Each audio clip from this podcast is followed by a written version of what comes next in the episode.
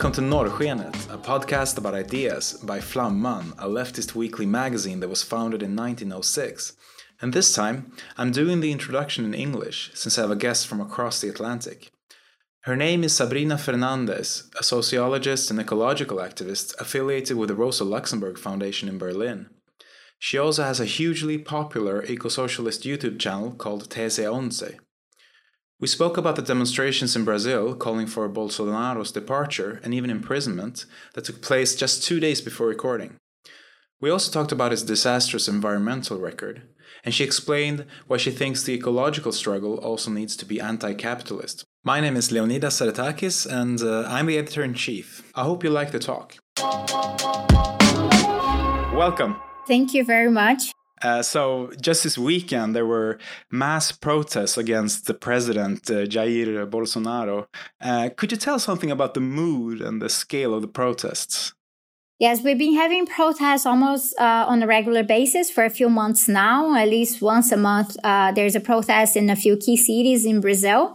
Uh, they're mostly organized uh, by the left, uh, but there have been a few protests organized by this smaller wing of the right that that is located in opposition against Bolsonaro. But the leftist protests have, have been um, a little bigger, and the point is actually to call uh, for the overthrow of the president president, perhaps his impeachment.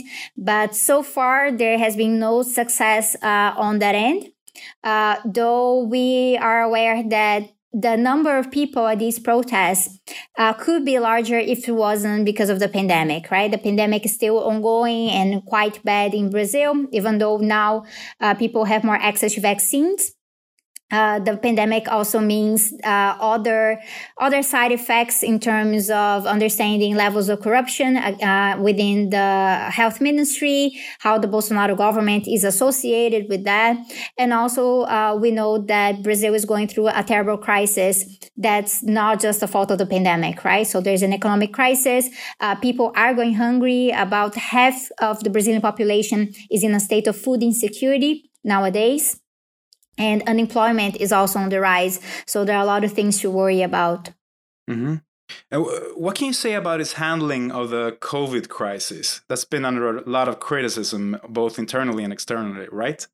Yeah, it, it, has been a huge disaster, right? Uh, there is a mix between denialism, so pretending that the pandemic wasn't there, or a scientific denialism, so pushing for what we call the COVID kit, so like uh, these particular medications that are not really um, efficient towards fighting COVID, but it was a way for them to work with pharmaceutical companies and try to delay processes of actually having to go through, uh, you know, proper medical support throughout the country. So that was part of it. And we are going under, now there's an investigation in Brazil.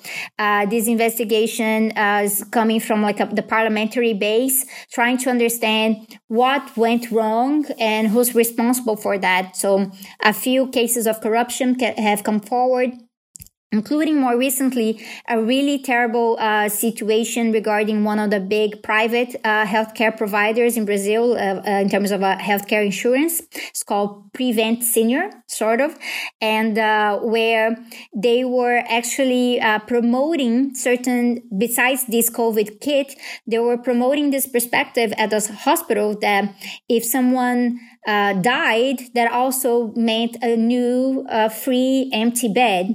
So in a sense, uh, there some of the the people associated with these charges are saying that uh, patients got neglected and this treatment was denied proper treatment was denied to make sure that well if they died this would save money for the healthcare company so this is one of the most outrageous things that we have found out uh, during these investigations yeah, so there seems to be plenty of reason for discontent. Uh, he was even called he was called a fascist by opposition leaders at the demonstrations, and you know that his place is behind bars, and like you say, there are health issues, uh, the economy, etc., uh, etc., et and his authoritarian way of ruling.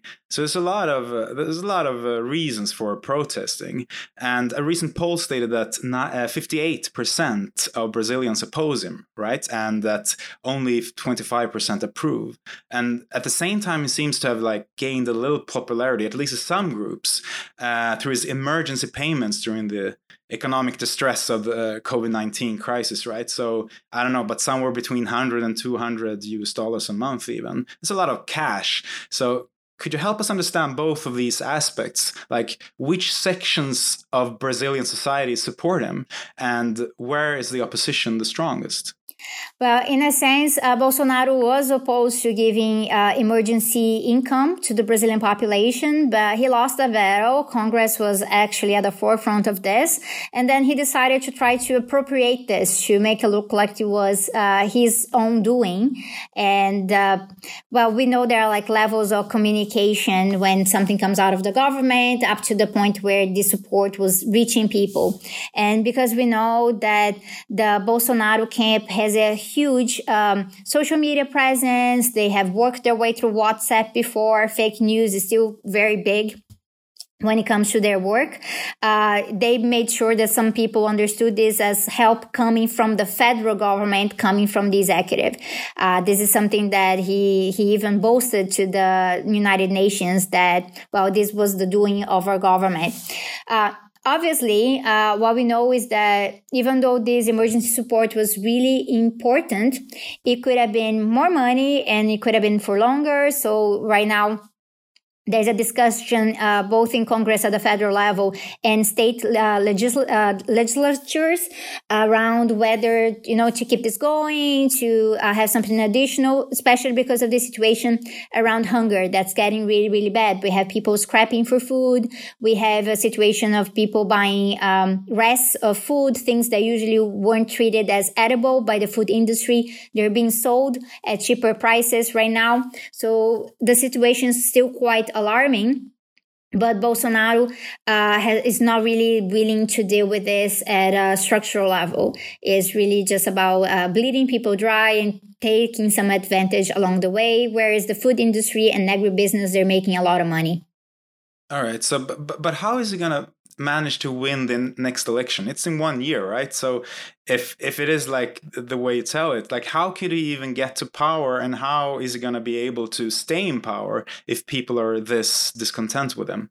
Yeah there are a couple of uh, situations that we can see him exploiting here. So one of the things is that uh, anti-leftism is still quite strong especially against lula the former president lula uh, and the workers party. So lula is the main contender against bolsonaro now. So if it comes to lula versus bolsonaro bolsonaro is going to bet on this idea that, well, Lula is corrupt and we can have Lula come back. He still uses a lot this uh, moralist discourse against corruption, even though uh, there are very, very many corruption scandals associated with the Bolsonaro government and mainly associated with his family. Uh, but he, he's managed to, at least with his support base, uh, to protect himself against some of these charges. Uh, we also know that Bolsonaro might try to mobilize a discourse similar to what Trump did in the United States. Uh, a couple of weeks ago, he gave an interview saying no, that he will respect the result of the elections, but well, there's still a year to go. There are a lot of things that may happen uh, in that scenario. But when we when we think about how bad things are, and this is something to consider here this, there should be a lot more opposition to him. But the fact is that the ideology behind Bolsonaro, Bolsonarismo as a movement, is something much bigger than he is, and something that's still entertained by parts of the right, uh, people who will ally with him and will support him if it means getting rid of the left. So there are parts of the right that are now making opposition against Bolsonaro, but when it comes to Bolsonaro and Lula, they'll stand again with Bolsonaro and they'll try to to get people to support him. And I would say, lastly, that an important addition is considering the fact the fact that con- conservatism is quite strong. Uh, the fundamentalist evangelical churches have a huge role to play into this, and Bolsonaro has been aligned with a lot of these leaders, and they'll definitely try to try, try to keep their hegemony next year. Yeah, so, but that's a development that's going on in the whole of uh, South America, right? That the evangelical part of the Christian church is becoming a lot stronger, and that in Brazil, even in I don't know a decade or something, that it's going to surpass Catholicism, uh, even. Um, so, what significance does that uh, faith, uh, evangelical faith, have for the Bolsonaro movement? Yeah, but what I think is less about the faith and more about the infrastructure. These uh, more fundamentalist churches, they have built a lot on the idea of, of prosperity gospel. So in a country that's really plagued by inequality and, and poverty, telling people that they're going to be prosperous if they believe, if they come to church, if they give their offerings and things like that, that usually works. But also, uh, some of these churches and these leaders, they have a huge infrastructure of communication. So the most famous of them all is Edir Macedo, who owns a large national television network and many radios throughout the country, right? So like there are like uh, places where you would normally have community radio, you actually have radio that's owned by Edir Macedo. He's a big billionaire nowadays, so he controls part of the media. And this is something where we find that opposition is really lacking in the sense of like trying to come up with, you know, a leftist counterpoint when these evangelical churches, they're present everywhere. But something that's, uh, uh, worthwhile to notice as well is that now there's opposition within the evangelical camp. So progressive evangelicals are trying to make their voices heard, saying that they're not with the Bolsonaro government, that Jesus was not about uh, these, uh, you know, so much hate and wasn't about uh, corruption and all the things that Bolsonaro stands for. These voices tend to be persecuted by the church but it's important to know notice that they're there. For example, we have now evangelicals for the climate, fighting against climate change. We have uh, like a uh, you know very brave evangelical feminists uh, who are fighting for abortion rights in Brazil. So this is something for us to pay attention to and try to differentiate uh, between like the big fundamentalist guys and these progressive voices that resonate also with the past of liberation theology in Brazil through the Catholic Church and and um, th- this is something that might make a little bit of a difference uh, if they're able to be more heard. Mm-hmm. And I was thinking about something you said uh, just before about other parts of the right um, becoming allies of Bolsonaro. And that's like, it's an old leftist wisdom, I guess, that in order to win, the authoritarian right uh, needs the support of the more center right, uh, the more uh, traditional right wing, right? So in Sweden, that's exactly what's going on. We have the Sweden Democrats. They were formed by actual Nazis in the end of the 80s, and now they're about to form an electoral bloc together with the uh, two other conservative parties and the so-called liberals even. So uh, is it something similar going on in brazil? What do what do the other right-wing parties do? What does this electoral alliance look like? And is it still intact even after all that's happened with covid and the economic crisis I think with something that we know for certain is that when capitalism runs into a crisis, all of those who defend capitalism, they're willing to try every tactic, uh, every tactic possible, right? And one of those might be just aligning themselves with fascism, even though that might not be their like standard approach during normal times.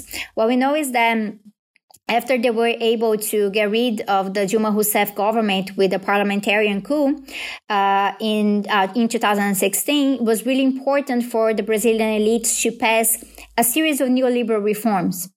And they understood that if Bolsonaro got elected, it, that would be the way to ensure that austerity would be the main uh, focus of political economy in Brazil at a time. And that has been uh, basically, I could say that like Bolsonaro was elected to implement these reforms. Everything else in terms of conservatism, being anti-feminist, uh, very like homophobic, all of these positions, they come with a territory, but the support from the capitalist elites is primarily to make sure that austerity is the standard and undoing some of the gains that the working class in Brazil ensured do- during the Workers' Party governments.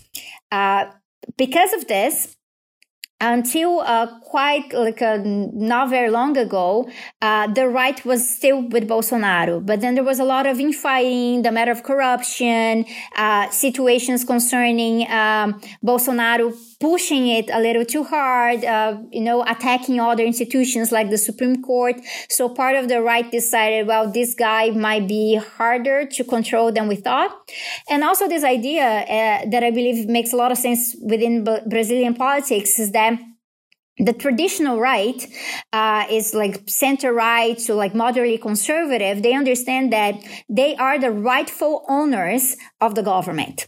So bolsonaro should come and that way they would uh, regain space through that but it should be only temporarily. And then we need to get rid of him and just make sure that the traditional right um, retains its rightful place they're having a really hard time with that because they're having a hard time differentiating and with the fighting within the government. But we know for example that even though some of these movements are making opposition to Bolsonaro publicly or even in the streets uh, when we consider uh, a few right wing parties. Uh, I know that in Congress, this is quite obvious that they're still voting with Bolsonaro on most of the agenda because it's a very straightforward neoliberal agenda. So if next year they're still going to be located with whoever is actually defending neoliberal policies. And if that's still Bolsonaro, they're just going to make amends for a while and then go back to fighting after the election. Yeah. So some people have on the left have adopted an anti-corruption strategy against him. Uh, and there are, like you said before, there are a lot of cases to bring up. For example, he managed to put Lula in prison even uh, through a corrupt judge uh, Sergio Moro, uh, who later was awarded the position as justice minister under the Bolsonaro government. Right? I mean, it, the corruption is so out in the open and obvious. Um, do you think the the left is doing the right thing in following such a strategy, anti-corruption strategy, or do you think that it has its dangers that they the left should uh, try a different strategy and move the conversation to other topics? I think it's important not to uh, leave uh, the the fight against corruption only for the right because it's never a true fight against corruption, right? What right what the right wing does is that they normalize their own matters of corruption, especially when we're dealing between you know how using the the state apparatus to favor private companies and things like that. Very used to that. Uh, and um, the left has really lost in that territory for a really long time. And when it engages with it, the actual danger is rather than coming up with a powerful anti-capitalist critique of corruption, putting it as something that goes beyond these individual moralist issues that, well, you have this corrupt politician, we have to get rid of him, but actually explaining how the system works.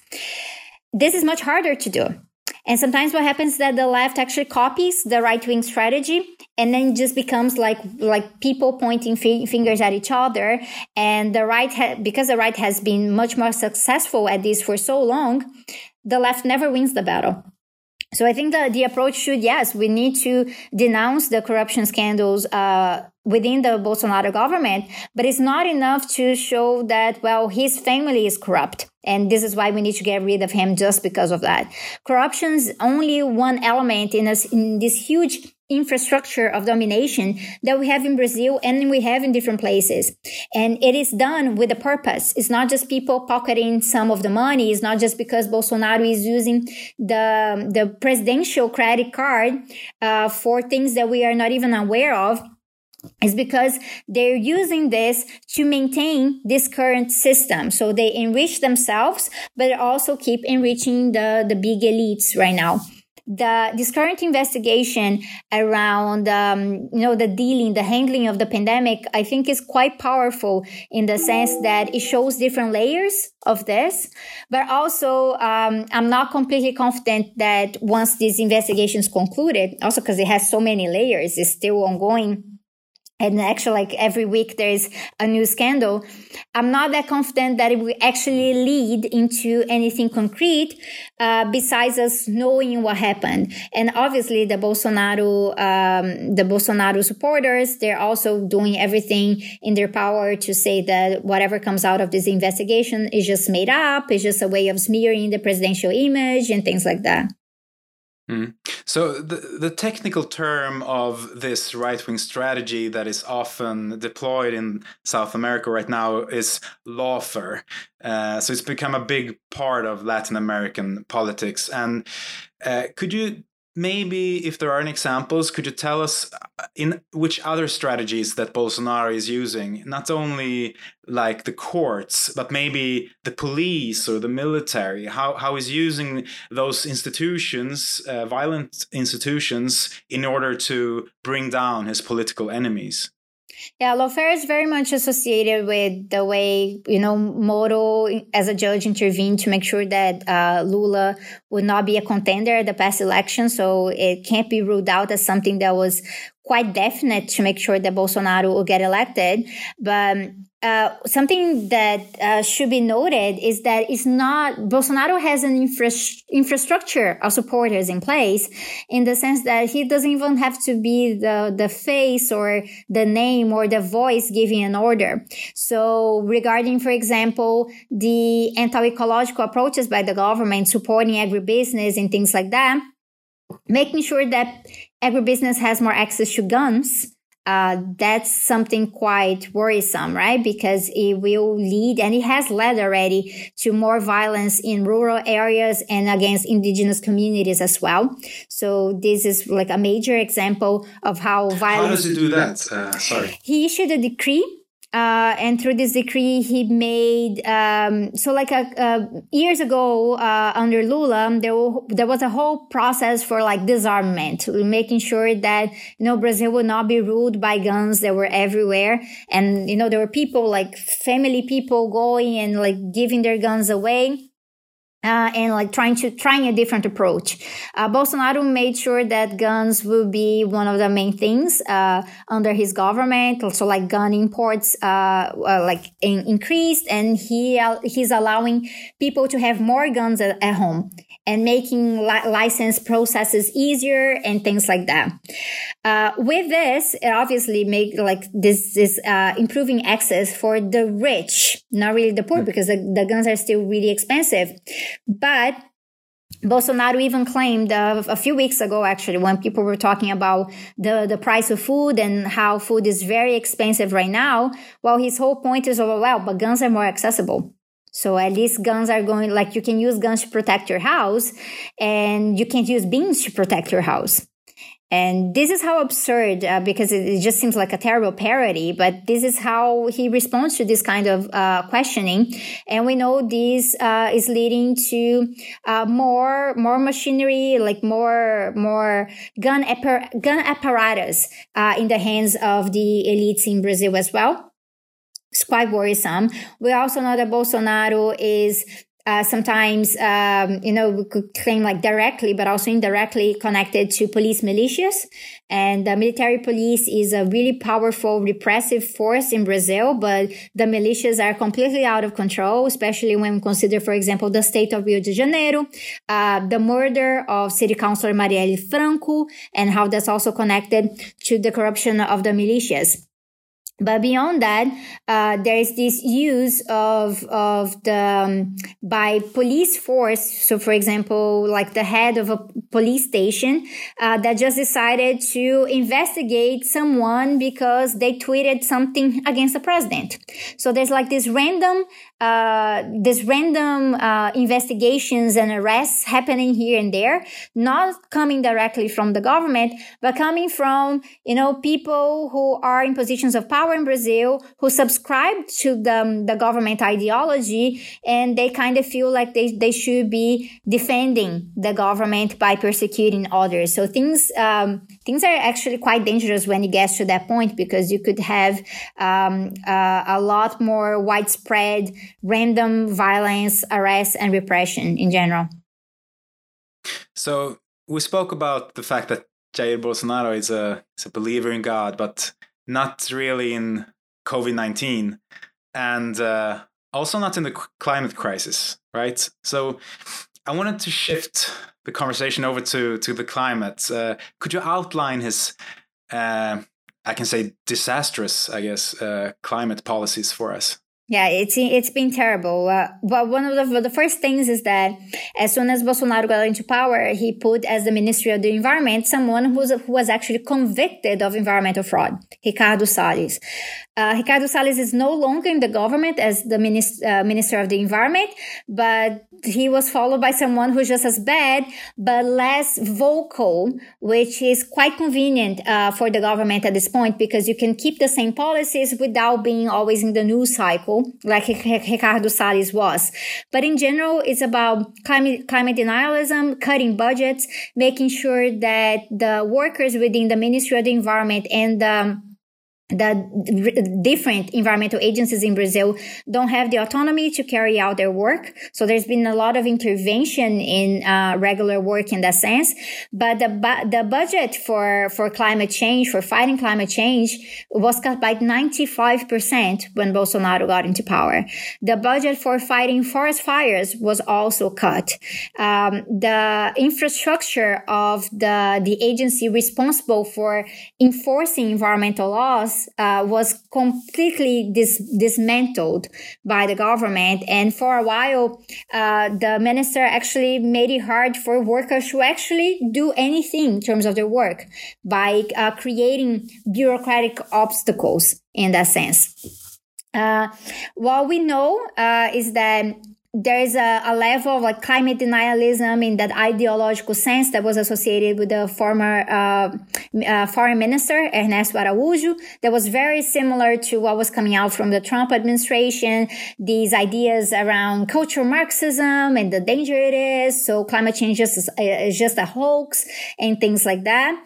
And but Bolsonaro uh, is also in a quite delicate position because there are a lot of international entities. There are coming after him because of this terrible environmental record. So what does he do in relation to this? He lies. So when he went to the um, the summit around climate that was assembled by Joe Biden, he lied through his teeth about, you know, the, the climate policies and the environmental policies in his government. Again, when he was at the UN, he did the same thing. So he's trying to do a little bit of uh, image damage control, but we know that in terms of the policies, they're really bad because the point is really to make sure that every business keeps growing. Extractivism, very dangerous mining keeps growing. And if possible, privatize everything along the way. Hmm. So, but this is also um, a larger development, I guess. Like since 1970, I read that around 600,000 square kilometers of Amazonian rainforest has been destroyed, and last year it was over 11,000 square kilometers. So there's been a it's been another peak, I guess. But at at the same time, it's been going on for quite a while. It's been going on for decades. So, what are the drivers behind this uh, deforestation that's been going on for so long? Yeah, we have. Uh, this is actually like quite connected to what I was speaking of uh, here at the University of Lund, uh, which is the situation around this perspective that if we have a country that has been underdeveloped and we have a lot of issues with poverty and we don't have enough infrastructure, what we need to do is take advantage of all of these resources that we have. And like so, extractivism is a main perspective, and um, it connects to like a few perspectives around developmentalism. That to develop, we need to first get, get these resources and take as much from nature as possible commodify them and if possible we can industrialize uh, in the meantime uh, with that perspective. It never really worked for Brazil. So this means that even under the Workers' Party, we had a whole era of a lot of environmental damage. We had an era where uh, infrastructure projects were being approved, even though they had a lot of environmental impacts and they were usually dismissed. And this had really terrible consequences primarily to the local communities, indigenous communities, campesinos, uh, local and traditional communities. Uh, so it, it, has been a, a long-standing problem. And now that we are dealing with a very openly anti-ecological government, it should actually mean that uh, the left needs to rearrange itself in relation to ecology. It's not enough to, well, we're not going to go as far as Bolsonaro, but we're going to do a moderate version of this and maybe label this as sustainable development to say that we worry a little, but we're still uh, plundering the earth for resources because we think of that as the main source of richness.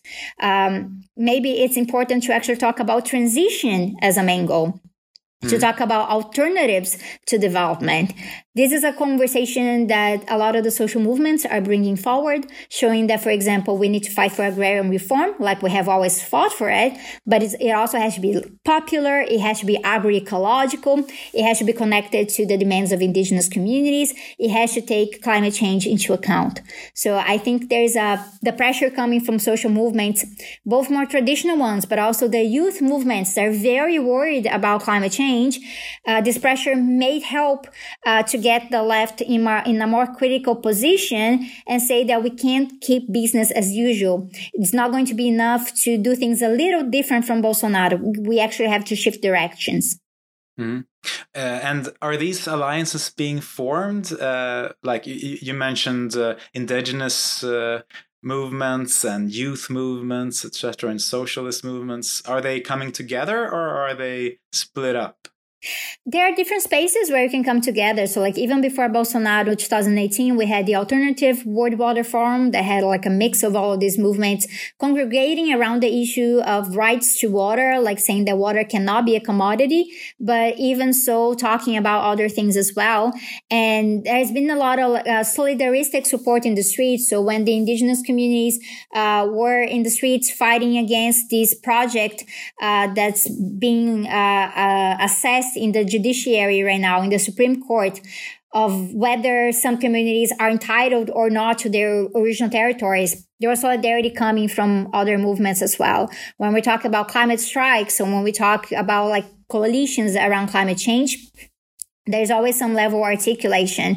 And I think um, there's uh, there's this understanding as well that you know a common Brazilian person is upset about what happened to the Amazon and uh, has has started to understand that climate change is not only real but it's already happening and we are already seeing the effects of this. Uh, so this means that well we can't just isolate this as an issue that we bring to the agenda only every now and then. It has to mm. be there at all times. And I think that like uh, before the pandemic, because now things are always more complicated because not everyone can be at the streets at the same time. But when the Amazon was burning in 2019, uh, and everyone took it to the streets, it was quite amazing to see how diverse the crowd was in the left and like this solidarity between different stakeholders from different social movements. And mm-hmm. as long as like we were able to stand together, more, more uh, concrete programs can come out of it. So now there's a discussion about what a transition would look like in Brazil. So uh, it's a it's a manifest for ecological transition. This is also connected to discussions throughout Latin America. So, for example. Um, primarily out of Argentina, but connecting to other parts of the continent, there's the the, the eco-social uh, pact of the South. So these discussions are quite important because members of like representatives of different movements they come together to try to think together uh, about a common project and i think there's a lot of potential there. Uh, that's great. Uh, and you you call this uh, perspective of yours eco socialism right? And i've seen some of your wonderful explainers uh, in your channel. So um, in one of the videos you uh, explained it as a choice between eco-socialism or barbarism could you explain to us what eco-socialism is and why you think it's necessary that the climate struggle is also anti-capitalist? Yeah, this is quite important because we're also dealing with a lot of the discussions around climate change. They're being very co-opted about these false solutions around green capitalism, right? So capitalism just, uh, it has like this whole side of fossil capital, something that Andreas, uh, Andreas Malm ta- talks about very well. But besides that, there's this understanding that we're going to lose market share if we don't all also show some sort of concern for the climate. And obviously, these false solutions about feeding into the financial markets, making sure that business can go on as usual and doing some greenwashing so that companies can look more responsible to their customers. If we want to uh, make a stance against that, we need to show that anti-capitalism has to be very ecological. And eco-socialism understands that capitalist, uh, the capitalist system at its core is absolutely destructive of nature. It is not impossible to keep a system that is uh, rooted into rooted into uh, constant capital accumulation without plundering nature for resources on and on. And we are living in a society where the economic system is oriented towards infinite growth, but we have finite resources. And understanding this, we know it's not enough to talk about, well, let's uproot the capitalist system and turn into a socialist system without understanding that this socialist system also has to be deeply ecological as to avoid making these mistakes of not, of not understanding the limit, the limits of nature. Uh, eco-socialism is still quite a marginal aspect of the socialist movement. So when we consider how the socialist movement is still only a fraction of the left in general, we know there's a lot of room to grow in that sense, but there's an appeal. Like in Brazil, we've seen more and more signs around eco-socialism in the streets when people are protesting. So, for example, in the last climate strike, uh, there were signs like uh, the alternative is also when people write eco-socialism or extinction. So, it's this idea that we really don't have an option. It's impossible to keep going with the capitalist system because it is destroying the possibility for life. But also, socialism that's not completely ecological is also going to be a revolution in a, in a scenario, in a planet that's plagued by droughts and floods and rising sea levels. And how can we actually build a life that's worth living in a, in a socialist uh, sense of uh, emancipation if we don't actually have the material conditions uh, that are secured by nature so we can live that life? Mm.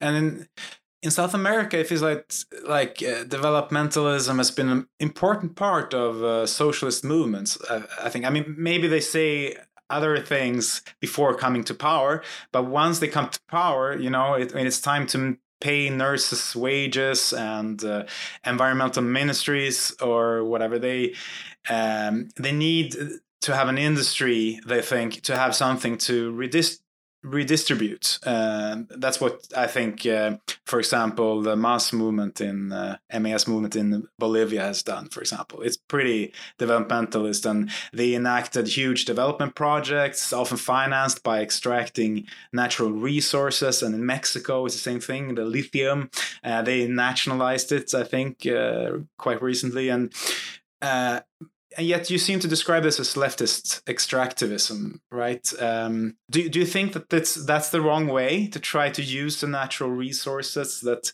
uh, that they have uh, to the disposal? Uh, and don't you see a difference between that and uh, the other kind of extractivism, I guess, where just foreign capitals are getting all of the gains? Or do you think that both of these perspectives are, are wrong? Well, I would say there's a huge difference, right? Because when we're talking about um, fossil capital in that sense, it's about extracting as fast as possible for the most amount of profit, and the profit is going to be appropriated by private companies. We cannot, however, um, follow under the impression that uh, under the impression that the only alternative to that is that well we nationalize the resources and we extract everything anyway but then we're just going to redistribute the gains because we are dealing with these limits um, these natural limits. And with climate change that makes things uh, even more complicated because some of these industries are also very um, very heavy in terms of greenhouse gas emissions we need to actually think, yes, we need to develop because this is a major concern. We need to save jobs. We need to actually get more jobs for people who are without jobs. And we need to do this in a way that promotes quality of life uh, and in some sort of equilibrium with nature, right? So um, this is a major challenge that requires a lot more heads thinking about it and a lot of articulation. It can't be just something that's just national. It really like we we did an internationalist project around it. So that's much harder to do. And I think that's why it's so much easier for the left to just fall back into this idea that, well, uh, we're going to develop, it's going to be very mm, uh, national and we're going to protect workers in a certain way. When in fact, what we should be doing is like, it's not about being anti-industry. It's about thinking what this eco-socialist industry should look like. Uh, to whom are we accountable? What are we producing? For what purpose? Uh, when we're taking resources, where is this taking? Uh, where are we taking these resources from? actually asking questions that usually not asked at all because sometimes the left is just copying the right wing way of extracting but we just redistribute it in a different sense. So the ecological part is a little similar and but the social part is much different. We need to be more radical in that sense. And I think there's an opportunity for us to understand that uh, ecological transi- uh, transition can be a powerful way for us to exercise our imaginary about these alternatives to development and actually building different economies, uh, mixing uh, the, the structure of local economy, uh, economies around different resources, different ways of managing them, and moving uh, society perhaps into more service-based economies to making us think of different ways of living our life life, uh, thinking that perhaps not about the amount of things that we do, but about how much free time we have and what are, what can we get in terms of like workers benefits that actually will let these workers live, uh, live, live their lives more freely rather than just like reproducing within the machinery of the, of the company that they're involved in. In Latin America, uh, part of the challenge uh, connected to it is because, well, it is a state of dependent capitalism. Like the, the like MAS in Bolivia uh, was able to actually lift a lot of people out of poverty by uh, really investing in these um, big infrastructure projects uh, and letting mining companies uh, plunder part of the country. But this won't last forever right? You can you can run out of resources and then what happens? And maybe it will be too late to actually uh, promote a transition after then. And we know that if we don't do this carefully now if we don't make some harder choices now the situation of collapse in the future will make these hard choices for us. And hmm. then we won't have what to argue with. We won't have room to maneuver. So let's take advantage of this room that we have to maneuver now. But let's do this also um, working with the workers that are involved in these industries. And I think a good example that we have is that workers within the national oil company in Brazil, in Petrobras, they're aware that privatization is going to be a disaster. The way that Petrobras is being dictated by the financial market is already a disaster. So if they want to build on their legacy, it's about having a completely national, 100% public company but also that thinks beyond oil today because we're going to run out of oil and we're going to run out of the possibilities for change before we run out of oil. So it should be more of a national company geared towards renewables. We should be um, investing differently in our research, making sure that we are uh, at the high end of technologies, that we can share this with our neighbors, having more regional thinking. So there are other ways of building around this that it doesn't mean that we just follow the previous pathway. Mm-hmm. And do you think that that should involve um, uh, getting used to lower living standards or? I wouldn't say lower necessarily. Sometimes it's not really about quantity and more about quality, right? And so um, there's this discussion that uh, being put forward uh, here in, in, Europe, here primarily with like a way, with a book by Markus Wissen and Ulrich Brand on the imperial mode of living, and it's quite a fact that uh, not everyone, like the we can say the working class in Europe lives the imperial mode of living because there's a lot of people going through difficulties, but it's a standard that is sold is is unachievable, but it's sold because it justifies the, the way that the capitalist companies operate in the continent. And sometimes it's really about understanding that, while it's not about having every house having an individual vehicle or having like an individual electric vehicle as such. But let's reorganize our cities so they're more accessible. So we have more mobility. So thinking about planning in a different way, investing in public transit to make it even more efficient, more affordable, fighting for actually free transit if possible because those things for me would be actually improving living standards. If you don't have to pay for transit anymore, for me, that's an improvement. That's not lower, lowering uh, living standards.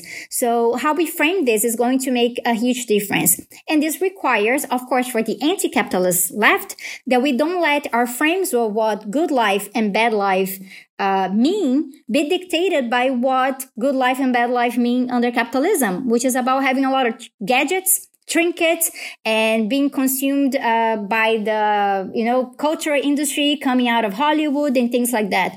What are other possibilities? And i think that the left everywhere is uh, basically obliged to have more imagination in that sense. All right. So so what do you make of the the green new deal that kind of movement that is uh, been quite popular in the US, of course, but also that concept is being transferred into Europe and the discussion over here. What do you think about that way of doing politics? I, I think the the notion behind uh, a green deal of in the sense of having a huge transition project that appeals to the masses, that appeals to workers, that can change uh, infrastructure infrastructure in the country, decarbonize at least the electricity grid and things like that. That's quite powerful, but there are different versions of it, right? So when we look at green deals, there are versions that are much more capitalist that bet, for example, on the financial market being a main driver here, uh, providing incentives and using the private sector as uh, one of the main allies in the process.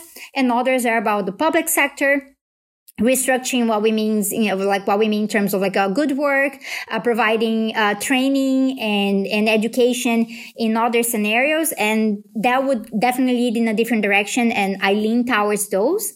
But I also think one of our concerns, and I think this gets a little bit into a question around um, lowering standards of livings is that because we're talking about fi- finite resources, um, and we're talking, for example, about renewables. There's already a very uh, high standard of demand around electricity in Europe, in the United States, in Canada.